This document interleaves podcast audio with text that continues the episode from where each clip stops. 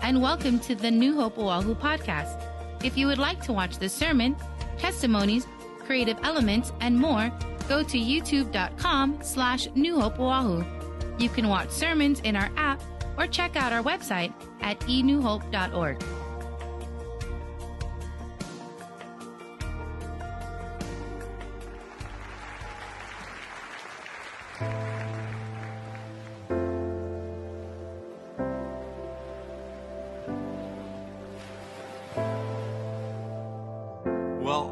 guys so much for joining us here today as we continue our surrender series. And today we're going to be talking about how God has called us to surrender our problems to Him. It's interesting that the shepherd leads us through the valley of the shadow of death. And then it says that in scripture that he prepares a table before us in the presence of our enemies. And that's always struck me as like, hmm, I don't really want to eat with my enemies. And yet, uh, what it says to me is the Lord is saying, I'm going to provide for you, but I'm also going to have you face your problems. Those things that you would rather avoid or hide from, I'm actually going to show how I can help you overcome them. And today we have with us here Kaipo and Ina. I'm so thankful that you guys have joined us here today to just share some of your story. I really appreciate your time here. Thank, thank you for having us. Yeah, yeah. We started to get to know each other at uh, our Doing Church as a Team conference, and and then you guys uh, started to come into my life group. And uh, just as you began to share your story, I could see how God is really, as as our shepherd, been leading you to face a number of, of problems, and been helping you to overcome them. Yes. And so I just had asked if you guys would mind sharing with our New Hope Ohana some of the story. And I wanted to start out with this this scripture here. God's been speaking uh, to you guys actually out of uh, Ezekiel chapter 37. I thought it would be a great place for us to start right now. It says this in Ezekiel 37, verse 1 The hand of the Lord was on me, and he brought me out by the Spirit of the Lord and set me in the middle of a valley. It was full of bones. He led me back and forth among them, and I saw a great many bones on the floor of the valley, bones that were very dry. And he asked me, Son of man, can these bones live? It's a, it's a strange question. Like if you and I are looking at a pile of bones and God says, Can these bones live? We should probably have the same answer he did. He said, uh, Sovereign Lord, you alone know. And then he said to me, All right, prophesy to these bones in verse 4 and say to them, Dry bones, hear the word of the Lord. This is what the sovereign Lord says to these bones I will make breath enter you, and you will come to life. I will attach tendons to you and make flesh come upon you and cover you with skin. I will put breath in you, and you will come to life. Then you will know that I am the Lord. And so Ezekiel then had to prophesy to his problems before any solution came to pass. Mm-hmm. And I find that interesting that God doesn't let us escape from it. He mm-hmm. actually leads us right to it, right? And then he tries to show us how he's seen what we see as problems, he sees as possibilities. Yeah. And it's interesting because God has the power to, if He wanted to, He could have just said, I'm going to speak to these bones and bring an army out of these dry bones. Mm-hmm. But instead, He wants Ezekiel involved in the process of overcoming his problems and seeing possibilities by prophesying that. And I just want you guys to just begin to kind of share with us, take us back a few years to some of these insurmountable problems that you were facing, almost like when you were standing at your valley of dry bones. Maybe share with our Ohana, what, what did that look like for you guys? I feel like from the time we got together back in Hilo, um, we actually met in college. We were both going for our bachelor's degree. You know, I was just going through a time in life where I was still trying to find myself. You know, I just graduated from high school, uh, doing whatever I wanted, whenever I wanted. You know, and it was just kind of that lifestyle where I was like, oh, I'm a cool teenager. I can do whatever I like, you know? So from the time we got together, it was just like trial upon trial upon trial, where we were staying. Um, you know, we got into like court issues with the landlords, and we had like cops called on us at like random hours. They kicked us out of out of the site. They had like TROs, and this is all during our our finals week. Oh, yeah. You know, Oh, wow, as if finals weren't stressful enough. exactly. And at this time, did you guys have a relationship with Jesus? I didn't. I didn't have. I mean, I would go to like you know the church gatherings for the kids you know, mm-hmm. throughout the year, Easter, Halloween, but I Yeah. didn't really have Not the way it a should have been. relationship. Yeah, Exactly. yeah. Yeah, God wasn't really in my life. I knew of Him, Right. But it wasn't like But it wasn't at that point when we're, you're going through this stuff that you knew, oh, I can call out to no, God. Yeah. absolutely not. And at the time, it was like, oh my gosh, are you kidding me? Like we ended up moving to another house, and we had issues over there too with the landlord. And it was just like, what is going on? Mm, There was no rest what is wherever going you on? went. Exactly. Yeah. And then we ended up moving here, and it was weird because we picked up everything, just Yeah. moved on the whim. We didn't have a, ho- a house ready for us. We didn't have a car. His papa passed away, so we moved over to actually take care of his of his grandma. You Okay. know? Yeah, so I could be around my grandmother. Yeah. And this was around 2015? Oh, this was around 2012, and we actually just got married too. We moved Wow. here, got married, Yeah, so and at, then at um, my my grandpa's um, hospice, I didn't ask. He did not her. propose. I said, so so when Don't do you want to to get married? it wasn't no and, and proposal. it wasn't a it wasn't Wait, wait. a- It was just a decision. We're getting married. it wasn't uh, like a, oh do you think we should get married or I was, Yeah. it was just like oh, When? so. At, at the hospice, yeah. Not not exactly the most romantic place to. No. Uh, all in the waiting room. Yeah, well, we can work on redoing Yeah. that, you know, at some point. but I understand because you're really just trying to survive, Yes. right? From one Yes. day to the next. That's exactly what it was. yeah, so you don't really Day got one. time to, to do all of those No. other niceties. So eventually we uh, We actually got into, Into a, housing. a- like a transitional Yeah. Mm-hmm. housing, like you know how they provide. It's a two-year stay. You know, most places they only allow you two years. You're supposed Mm-hmm. to build up savings, and at the end of the two years, even with the built-up savings, it wasn't we enough. Didn't have enough. It wasn't enough. They didn't like allocate. We didn't. We didn't save enough to Yes. have like a down payment and first month or anything. So, So we ended up having to move back in with my his um, mom. My mom. So from uh, no home in Hilo, homeless in Hilo, now on Oahu, trying to take care of family, trying to make ends meet. Now you find yourself getting kicked out yet again from another place.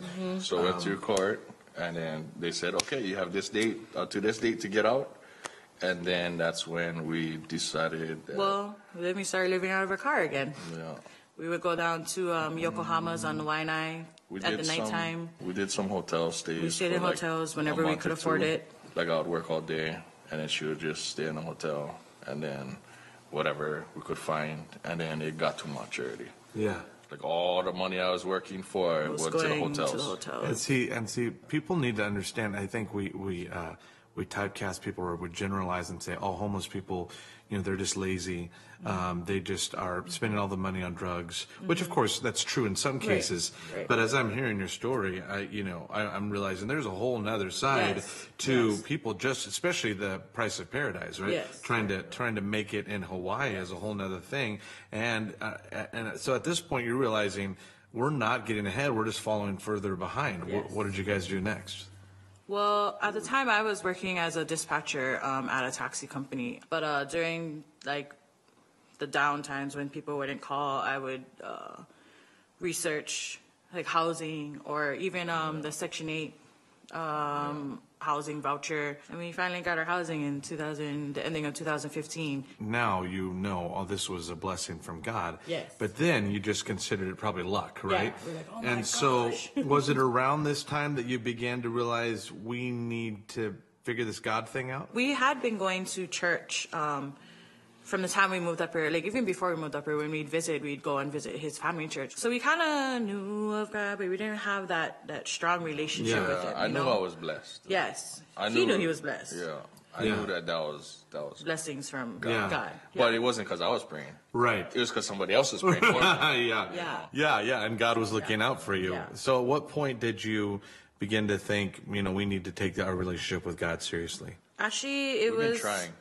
It, it's been been a a journey. time. We've been trying to get in there and do the word, and you know. Well, for me personally, I hadn't taken it to heart until I was diagnosed with um, this thing called endometriosis, where it's uh, it's like chronic pain, chronic abdominal pain, Abdominal. Yeah. Um, Yeah. and it's just kind of like an everyday struggle with pain, and it also causes infertility, and that's kind of like a a strong point for us. Um, because I love kids. I used to be a preschool teacher, so, it was a little bit hard to be like hearing this from the doctor saying that, oh, you know, it, it, it might be hard for you guys to get pregnant. And mm.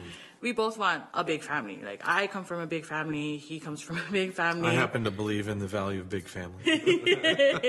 he he would always joke around, and be like, "We're gonna make an army of Hawaiian kids." Ah, yeah, ah, ah, I'm like, uh, So this was like the crushing of a dream when it seemed like you guys were finally moving forward, Yes. right? Finally making progress, it and then like smack down. The yeah, enemy was like, and then no. you you couldn't even keep working, right? Because of the yeah. pain. So I actually had to quit my job that I was in love with. I loved it so much because not only could I be with kids, but it was basically what I was um, in college for, which we had to put aside because of all What life. I needed to quit because I can't be a preschool teacher and also deal with this random Extreme pain. Yeah. Yes. Yeah, and you don't know when it's coming and Yeah, how long no, it's going to last. no. Yeah.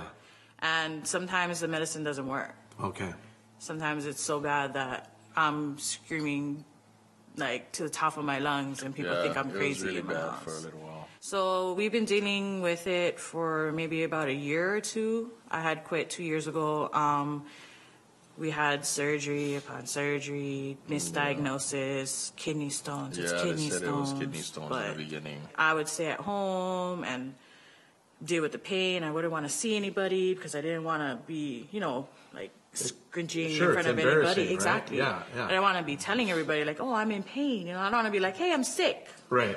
I'm a Right. sick girl. You know, that's Right. something you don't want to be sharing with other Because people. they you don't want to make them feel awkward. Yes, yeah. and you don't want to be judged, Right. and you don't want like all those opinions, like, oh, you should do this and you should do that, and like it's hard enough for me to be like to listen to other people saying, hey, when are you guys having kids? You guys have been together for oh. so long, you know? It's like, oh, we're working on it. Yeah. And so you guys had started coming to New Hope around uh, 2015. Yes, And yes. Uh, you had both accepted Christ together. You came back to Christ. Yes. You met Christ for the first time Yes. um, during one of our services. Yes. And uh, but you had still just kind of, as you described, kind of just we attend and then we're out, Right, right? like a touch and go, like, Yeah. hey, service now we're dashing. right, right. And it was kind of like how you would always say in the message, like, you feel full here, but as soon as you step out of the door, it's like, okay, God move. But what you were feeling was in the face of this, the crushing of dreams, this extreme pain, this diagnosis. God was actually using that, much like He did with Ezekiel, facing down the problems, and He was saying something to you guys. What was He saying to you guys? It's time, you know. That's what he was saying. Yeah. It's time for you to make the decision. Yeah, right? what It's are you waiting for? Are you guys in or out? now or right? later. Wow. So the beginning of this year, every like you were preaching about tithing. It's so just a part of our worship. yeah, yeah, yeah. We really believe that God is providing everything for us. Yes. But we're not willing to give him that Give him small 10%, 10%, back. yeah. Hmm. When we made that that decision, in the beginning it was hard, Mm-hmm. you know, but uh, we was dedicated. We could, we're continuing to give that 10%. After that, it's like, okay, well, I already know God can provide, so Yeah. I'm not really, I'm not really worried Yeah. about all of other bills because it's been getting paid and Yes. we don't know how it's getting paid. Yeah. Yeah, that's that's really amazing that you would look at this health crisis uh, uh, causing a financial crisis because now she Yes. can't work. Yes.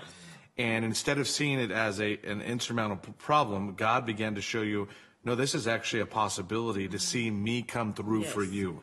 Uh, And and I, I've heard it put this way, you know, God's initial challenge with you was put me first in your finances. Our best way through uh, uh, provision problems is to tithe our way out. Yes. We tithe our way out because that allows us to make sure we're putting God where our money is at. You know, our, we can't serve two Yeah. masters. Exactly. And and so really for for those of us, whether it's it's financial, whether it's health, whether it's emotional, relational problems that we're facing, uh, from their story and and from Ezekiel, I think uh, you can fill it in your first blank there. But we need to understand that God wants us to see our problems as possibilities. And that leads us to the second thing that comes straight from your story is starting with with tithing. God invites us through our problems to participate with the miracle. That's point number two. God invites us through our problems to participate with the miracle. And so that really in your story was the beginning of kind of an acceleration. Tell us what happened next. Yeah, I was like, okay, what can we do next? Right. I was broken, now I'm not. Yes. You're, you're, t- you're putting God first in your Yes. finances. You went to the Doing Church as a Team Yes. conference, and, and from that's when you and I began to talk. Yes. And you were saying, really, kind of for the first time, you realized that it's not enough to just attend uh, Church, yeah. church. You actually have to serve. Yes. And What, what was God stirring in you during that? Well, we were talking about gifts. Like a lot of the, the talk that, or a lot of the, the, the classes that we were taking in DCAT was about how, Like well, what kind of gifts do you have? Yeah. Yeah. And what, how, how can you use that to honor God and, and, um, And everyone's uh, Ten. 10, somewhere. Yeah. Yeah. It's just finding your fit, right? So to me, I feel like God was like calling on my heart to be like, hey, you have a lot of gifts that I've given you, and you've Like you've singing. A little bit. I'm yeah. just singing. And a lot more other stuff. that, you know. yeah. I mean, um, these these gifts have been with me since I was young, but I- it wasn't to me. It wasn't like a gift. It was like, oh, I can do this. You know, everybody else can do it, but Right. I can do this too. Un- until you And- realize it's a part of the divine design. Exactly. Yeah. yeah. Exactly. Like the whole time sitting in class, I'm like, what are my gifts? What are my talents? Where can I serve? Where, like, what what is it? And I just felt like God saying that, hey, singing is one of your gifts. I gave that to you. You should use that to praise me. And I was telling Kaipo, I was like, oh my gosh, God is breathing His His breath into our life. You Yes. know, all of these hardships, all of these trials, all of these tribulations, everything is leading up to this moment. Hmm. You know, and we've heard it multiple times, but it didn't really stick. Where our testimony is not for us.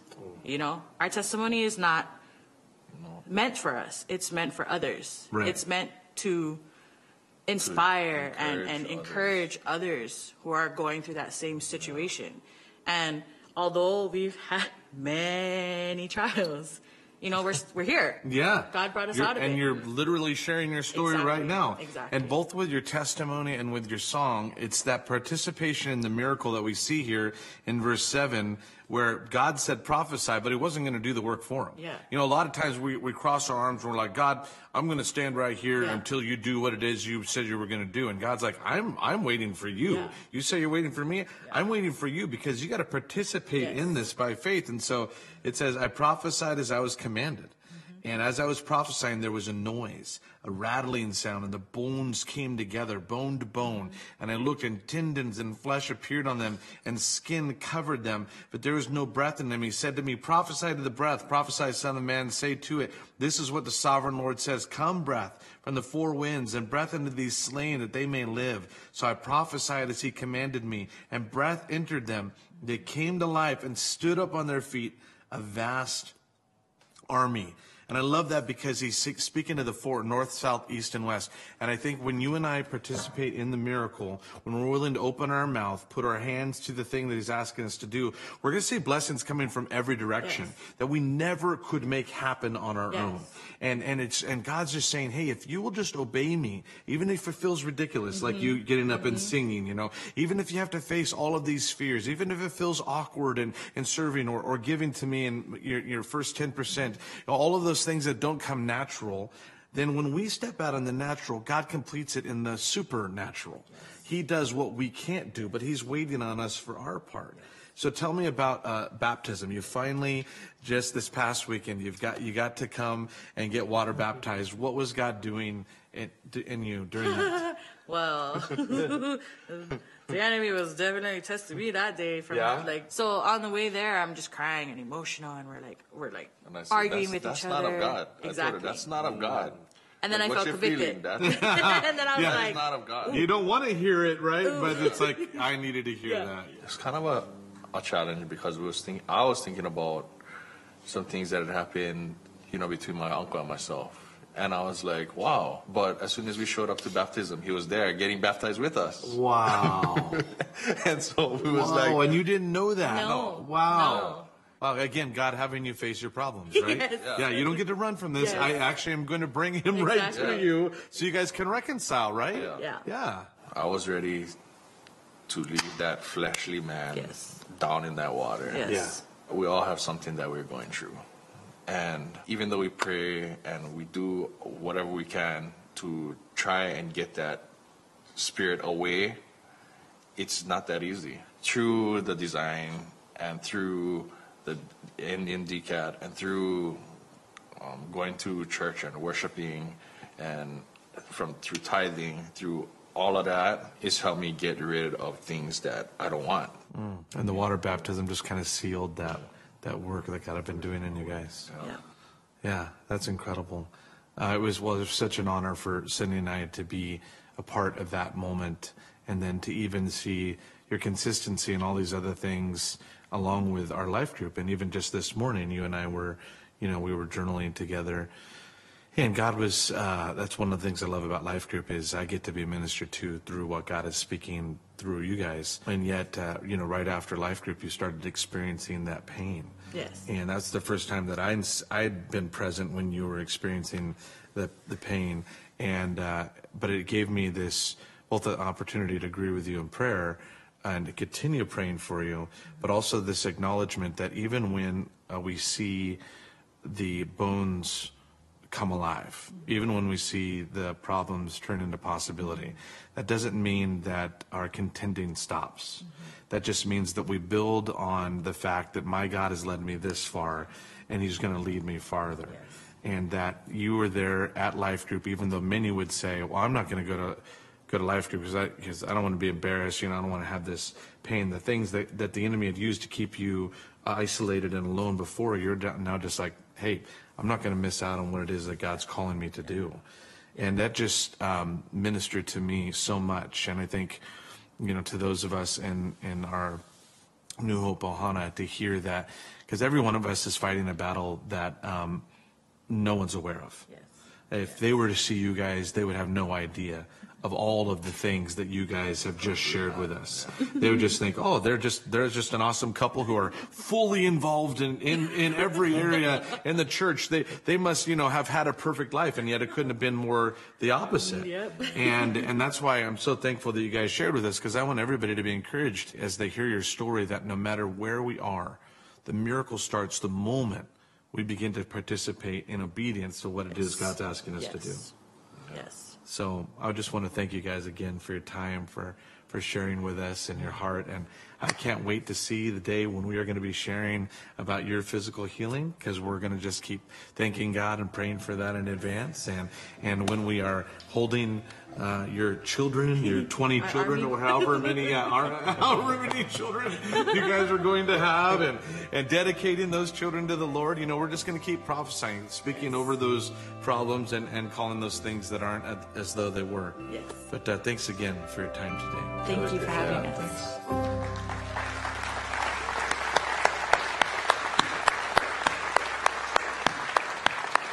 So good, right? So, so good. If you're like me and you've uh, grown up in the church most of your life and been Christian for most of your life, there's something that happens when you hear the testimony of a new believer. Someone that's recently come to Christ, because their fresh fire lights you on fire. And maybe for some of us, you felt even convicted and challenged as you heard their story about all the things that they are doing because they are all in. And I just want you to receive that from the Lord. If you've been a Christian for a long time, you kind of shifted into neutral or cruise control, let the fresh fire from this young couple encourage you to say, I've got to be all in for Jesus because when we are all in for Him, He can do all that He wants to do through us. But it starts at that moment of surrender. I love how they, they, they decided that they were going to surrender to God, not after everything was figured out, but even while they were still in the middle of their trial and their trouble. Did you guys notice that? You and I can decide that we're going to surrender once our problems are resolved, or we can resolve we're going to surrender our problems to Jesus right now. We can wait and say, hey, God, I, I'll go ahead and serve and I'll, I'll tithe and I'll give and I'll, I'll get involved at the church once you've solved my issues. But what if in the giving and the serving, that's actually how he begins to resolve our problems. There's not a single one of us in here or, or watching online or out under the Ohana tent that doesn't have problems. All of us are facing things that the person sitting next to you isn't aware of. And this whole message today is about what we started off with in the beginning of our surrender series, the study of Psalm 23, that really is about this that you and I are really only in control of one thing. Just one thing. And that's how quickly we will surrender our cares to the one God who cares and is actually in control. We're only, we can pretend that we're in control of a lot, but the truth is, is that everything else is outside of our control except for how long or short it will take till we surrender our cares to God. And my prayer is that before you're gone today, you will bring those problems to the Lord and see Him do something amazing. That you will, like Ezekiel looking at a valley of problems, you will be able to prophesy or speak the truth of God over those issues because God's word is more real than what we feel. And when we can begin to participate with him in that, that's when we begin to see things truly change. And you can see that here as we continue in, in, Ezekiel 37. Ezekiel had to see it, he had to say it, he had to pray it in order for him to participate in the miracle that God was going to have him be a part of. That's what God wants us to do today. We have to see it the way He sees it. We have to say what He's asking us to say. We have to pray what He's asking us to pray so we can participate in the resolve or the solution to that problem. And this is what we begin to see here. Ezekiel 37 verse 11, He says, Then He said to me, Son of man, these bones are the people of Israel this vision that he was having. They're, they say, Our bones are dried up and our hope is gone. We are cut off. Some of us feel that way right now. Some of us feel like our hope is gone. There's no way through this issue or this problem. I don't see any way out of this scenario. And that is the Lord speaking to you, saying, I want you to see this the way I see this. He is not dismissing your problem. He's not asking you to pretend it's not there. He's just asking you to speak those things that aren't as though they were, to prophesy the promises of God over your problems. See, Ezekiel was facing a whole group of people that were in desperate straits. Majority of them were under pagan rule in Babylon because of the sin. The rest of them were dispersed across foreign nations. Jerusalem had been sacked and ransacked. The temple had been destroyed. There was nothing for them. He's looking at this valley as a picture of his people. There is nothing there. This is a dead end. And yet God is saying, I want you to speak over this dead end a new beginning. And it could be that that's exactly what you're going to do here today over your problems and your situations. Because look what happens. When we begin to agree with what it is that God is saying, therefore prophesy and say to them, this is what the sovereign Lord says. My people, I'm going to open your graves. I'm going to bring you up from them. I'll bring you back to the land of Israel, and then you, my people, will know that I am the Lord. When I open your graves and bring you up from them, I'll put my spirit in you, and you'll live, and I'll settle you in your own land. And then you'll know that I, the Lord, have spoken and I have done it, declares the Lord. Does this remind you of last week's message? Remember when we talked about how the resurrection changes everything? It breaks all the rules. That Jesus could walk up to a man dead four days and say, Lazarus, come forth, and death has to listen. You, some of us right now are looking at problems that seem impossible and insurmountable, and God's just saying, no, that's an instrument of my deliverance. I'm going to show you how big I am. And you and I can decide that we're going to let our problems define us, or we're going to let our problem solver define us, which is Jesus Christ. And each one of us has to understand this. What was conquered at the cross was everything you and I are facing. Think about it. Jesus conquered sin, death, and hell. The big three. Everything that you and I are facing right now, pretty, pretty massive. This is not to diminish the challenges that, are, that you're facing in your life. But are any of the things you're facing bigger than sin, death, or hell? No. If Jesus could conquer those, he's already got the solution for yours. He already knows the way through. He's just asking you to surrender it to him that you would bring him those problems. So we're going to take part in a little prayer activity right now. I want you to think of that, your biggest problem. No, not the person sitting next to you, but let's just, just keep this between you and the Lord. Your biggest problem right now. You know, the thing that wakes you up in the middle of the night, the thing you wake up stressed about in the morning, the thing that you're biting your nails for, that you're constantly anxious about, that big problem that you don't see a solution for. You've got that pictured in your mind right now. Okay, now what I want you to do is come into that position of surrender where you're raising your hands and you're closing your eyes. Raise your hands like this I surrender. And then I want you in your mind's eye to picture yourself walking up to the cross and laying that big problem down at the foot of the cross. You guys doing that now? Whatever, however big that problem is, you're laying it down at the foot of the cross. And I want you to declare with me right now to the Lord. Repeat after me. Dear Jesus, your promise is bigger than my problem.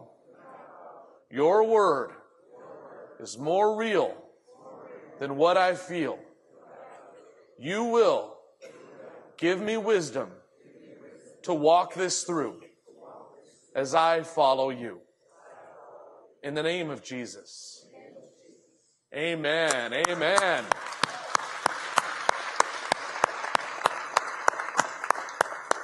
Now, for the logical one in there, you're like, what did that do? That didn't do anything. Oh, it did way more than you could possibly understand. If you actually added your faith to those words, the miracle was set in motion the moment you prayed that prayer.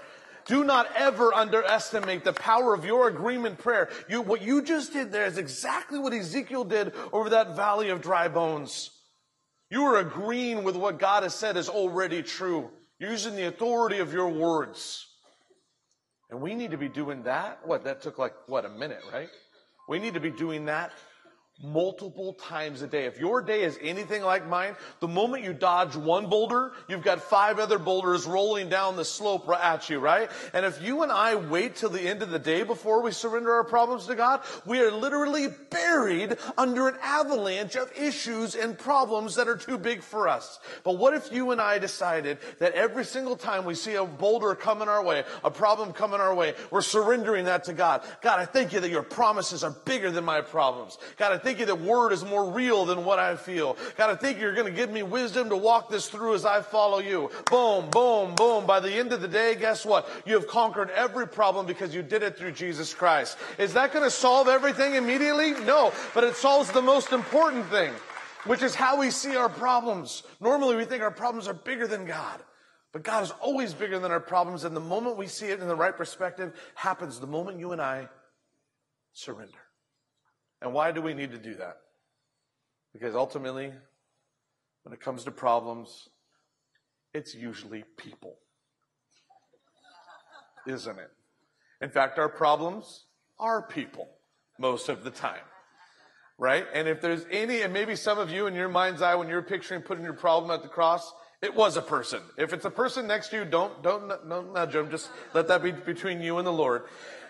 But if we don't learn to see people the way God sees them, we are never going to be able to see our problems the way God does. And that's the third point here. This is an invitation to see people the way Jesus sees them. You can feel that in your third blank there. To see people the way Jesus sees them. It's an invitation, this whole thing with our shepherd. To see, to see problems as possibilities, to, to participate in the miracle. He, he was setting a table before us in the presence of our enemies. He's anointed our head with oil and our cup is overflowing. What's all that about? Well, this pa- I heard this story recently about this pastor who in between services was out greeting people and a woman walks right up to him all huffy and puffy and she's like, Pastor, I need, I need to talk to you. He's like, Oh, okay. I, I need you to know I, I'm leaving this church. Today's my last day. I'm never coming back. I am done, done, done. And the pastor goes, Whoa, what happened? What? Well, I'll, I'll tell you what happened. It's awful. This church, so many things. I'll tell you exactly what happened. Oh, okay. Tell me what happened. So she says, well, you, you keep saying how this church is full of loving people. Well, no one was loving me. I walked up and I walked all the way to the front door. No hugs. No one hugged me once. Not a single person. And I even stood next to a group of people that were talking just to see if they would hug me. No hugs. I even moved a little closer Still, no hugs. What kind of church is this? Bunch of hypocrites. Bunch of hypocrites. I went in, I went inside, and, the, and the, while your message was going, they were looking at their phones. They were checking the internet, looking at their, their Facebook page. What kind of church is this? And the pastor's like, Oh, my goodness, I'm really sorry. And then, and then after church, I was listening to the people sitting behind me and they were gossiping about somebody else. In fact, I listened really carefully to make sure who they were talking about. And I knew who they were talking about and it wasn't them. They're a total bunch of gossips. Everyone here is a hypocrite. I am leaving this church. And the pastor's like, Whoa, whoa, I, I'm very sorry that you feel this way. And as the lady was talking, God had given him an idea. So he, he's like, hey, listen, I'm not going to try and talk you into not leaving. But Kent, you've been coming here for years. Can I just ask you to do me a favor before you go? It's going to sound a little silly. She's like, what? What do you want me to do? Just, we got one more service. I just need you to do one thing before you go. Can you do this for me? So he grabs a cup and he grabs a bottle of water. She's looking at him with suspicion, her eyebrow raised, her face crinkled. And he said, I just need you to do one thing.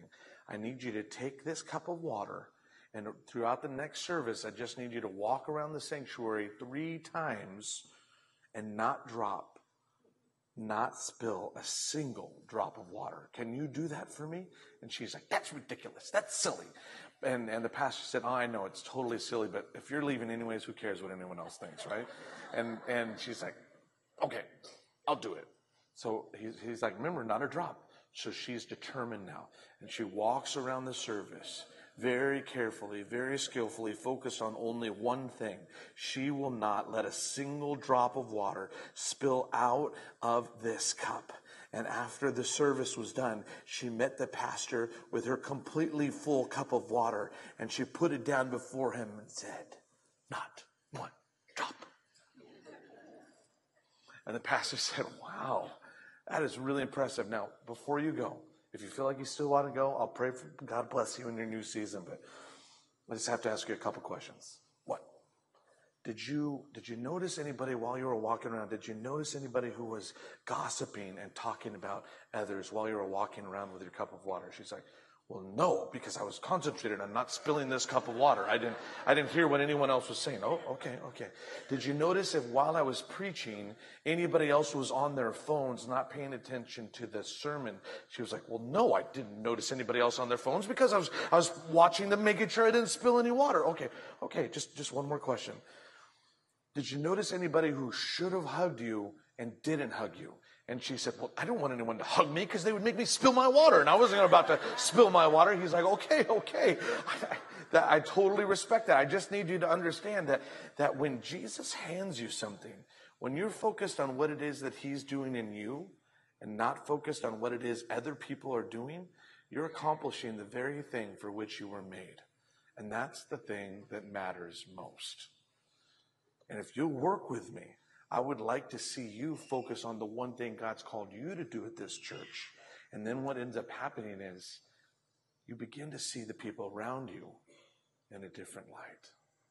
And the lady was like, All right, I'll give it a shot.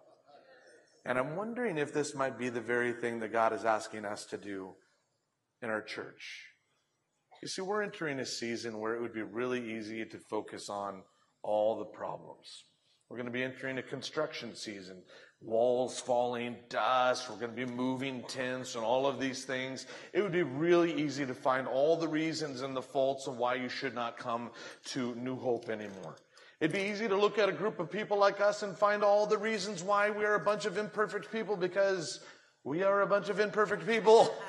We are forgiven. There's only one perfect person, and it ain't us. It's the one that we come here to worship and learn from and sit at the feet of, and his name is Jesus. And, and if you could, instead of entering into a critical spirit where you're looking for the things that are wrong with people, maybe you could focus instead with a cooperative spirit with what the Word of God and what the Spirit of God has uniquely called you to do in this season. That we could take the one thing we've been designed to do and serve others with that? What if we began to look at each other not as just problems to be solved, but as people that were saved and are being saved? What if we looked at all this construction not as problems, but as potential for growth to reach even more people than we have before? You see, it's a complete rearrangement of the perspective. God had Ezekiel look at a valley of bones and call it an army. What if you and I looked at our construction and called it a new beginning? What if we looked at a bunch of sinners in this house right now and called them saints that will change the world for eternity? What if that's what God wants us to begin to speak out? No more gossip, no more slander, no more grumbling, no more complaining, but prophesying the truth of God over the potential that He has for this church. You guys in with me on that? Do you think we can begin to speak that truth out like that. And why do we need to? because God hasn't just called us to serve water to friends. He's called us to serve water to enemies. It's not in your notes, but it's up here on the screen. Romans 12 20. Paul writes, If your enemy is hungry, feed him. And if he is thirsty, give him something to drink.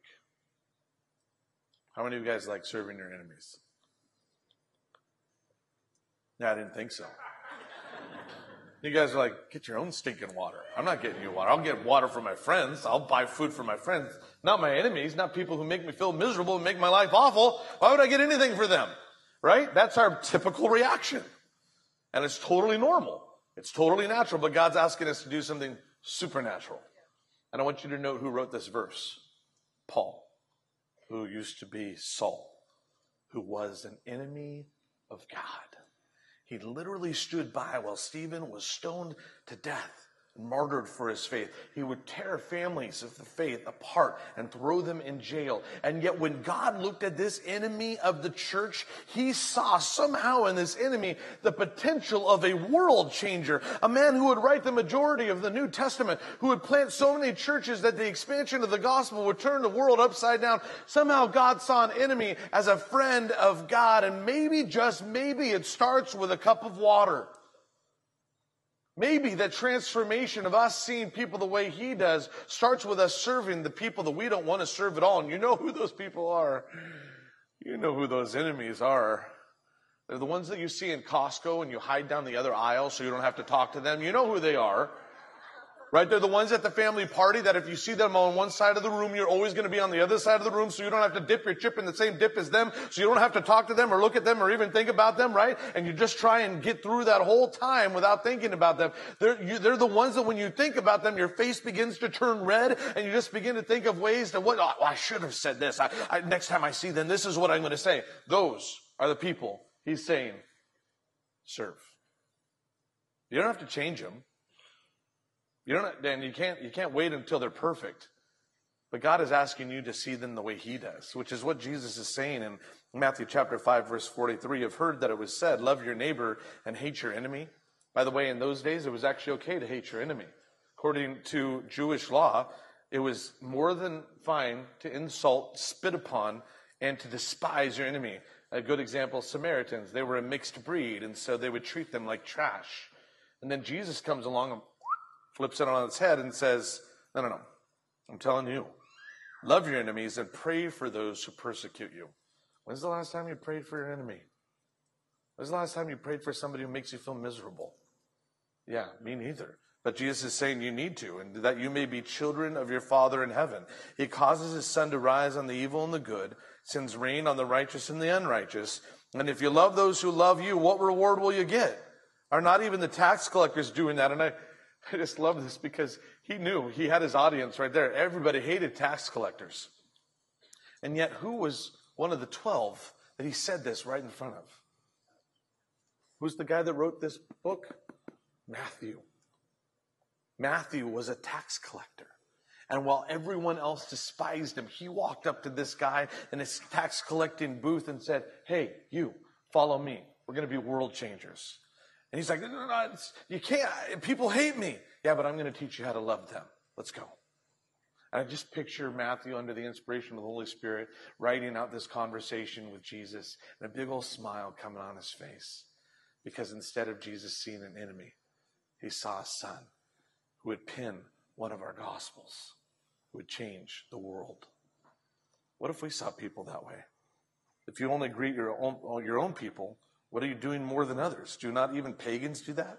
Be perfect, therefore, as your heavenly Father is perfect. And if you're intimidated by that, I'm not perfect. How am I supposed to be perfect? The, the Greek wording there is not demanding that you and I have perfection because only one could do that, and his name is Jesus. It's literally a gold standard or a goal by which we are to live. It's as if you're talking to a child and pointing at their parents and saying, Do you see those attributes?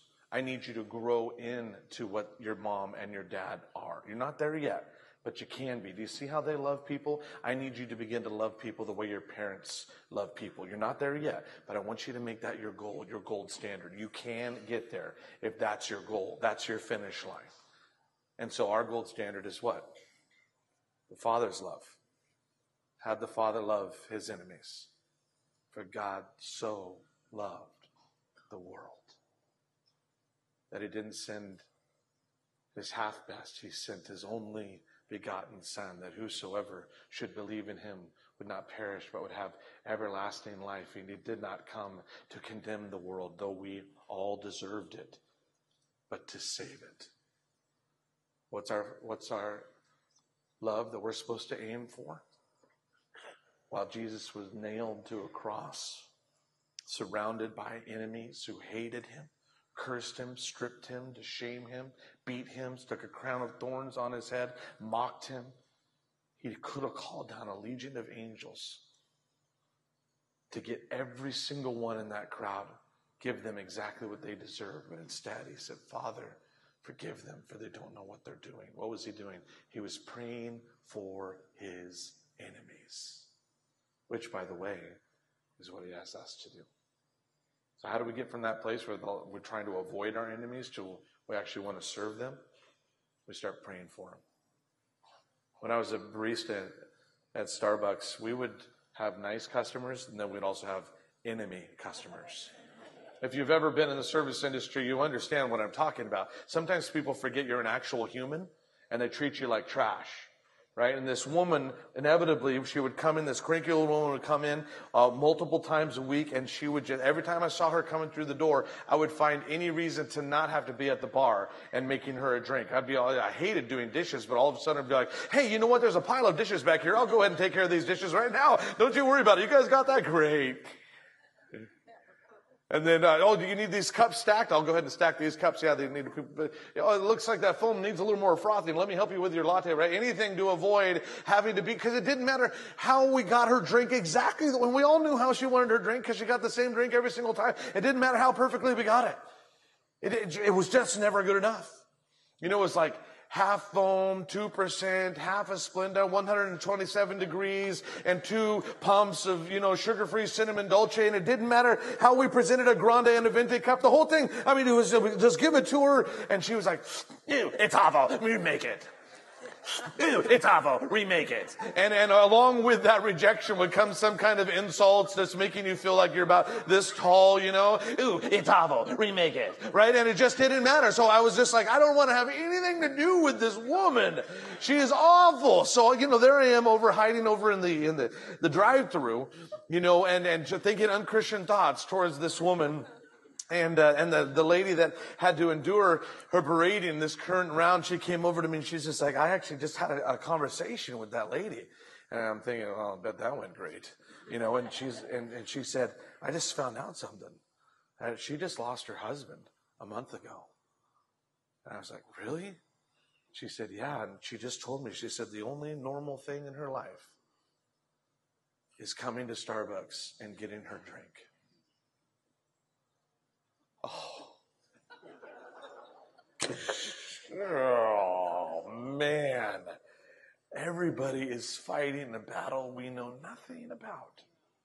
And though it was never okay to take out her grief and her loss on baristas, the truth of the matter is, this was the only normal thing she had. It was her only anchor. And I never even gave her the benefit of the doubt. And all Jesus is saying is, you don't have to change your enemies. That's his job. You just have to serve them. And before you even start serving them, just pray for them. In fact, that's what we're going to do right now. Let's go ahead and stand together. I want you to picture that enemy in your head. And I want you to put your hands out like this, like you're going to surrender. And I want you to, as you close your eyes, you're standing before the cross and before Jesus. And I want you to picture that you're bringing your enemy to Jesus right now. And, and you know what they look like. Normally they're, they're very tense. They're very stiff. Their face is always scrunched up like they're angry at life and the world and specifically at you. Then I want you to picture what happens next. They're there with Jesus at the cross. And Jesus reaches his big old arms around your enemy and hugs them. And instantly their body goes from stiff to relaxed. And then Jesus whispers these words in their ear I love you enough to die for you. And instantly their scrunched face relaxes and, and tears begin to come out of both eyes, streaming down their cheeks as they realize they found the one thing that they've been trying to find their entire life. And all of that hate and all of that anger and all of that vitriol that they take out on you now drops to the ground in the arms of their Savior.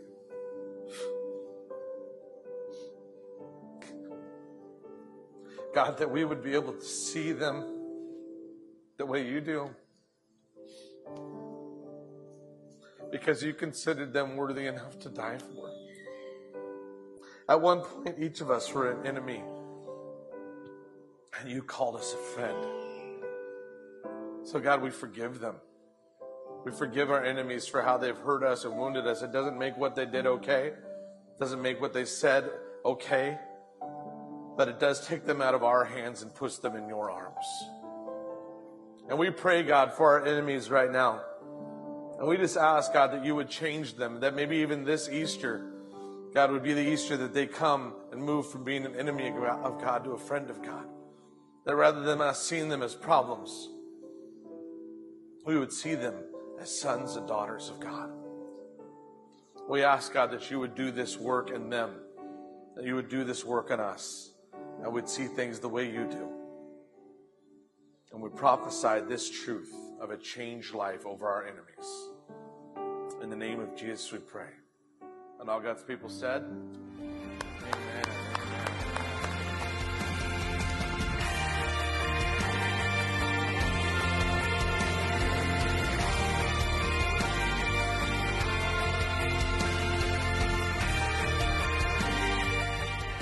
Thanks for listening. If you like what you heard, leave us a review and we'd love to hear what you think.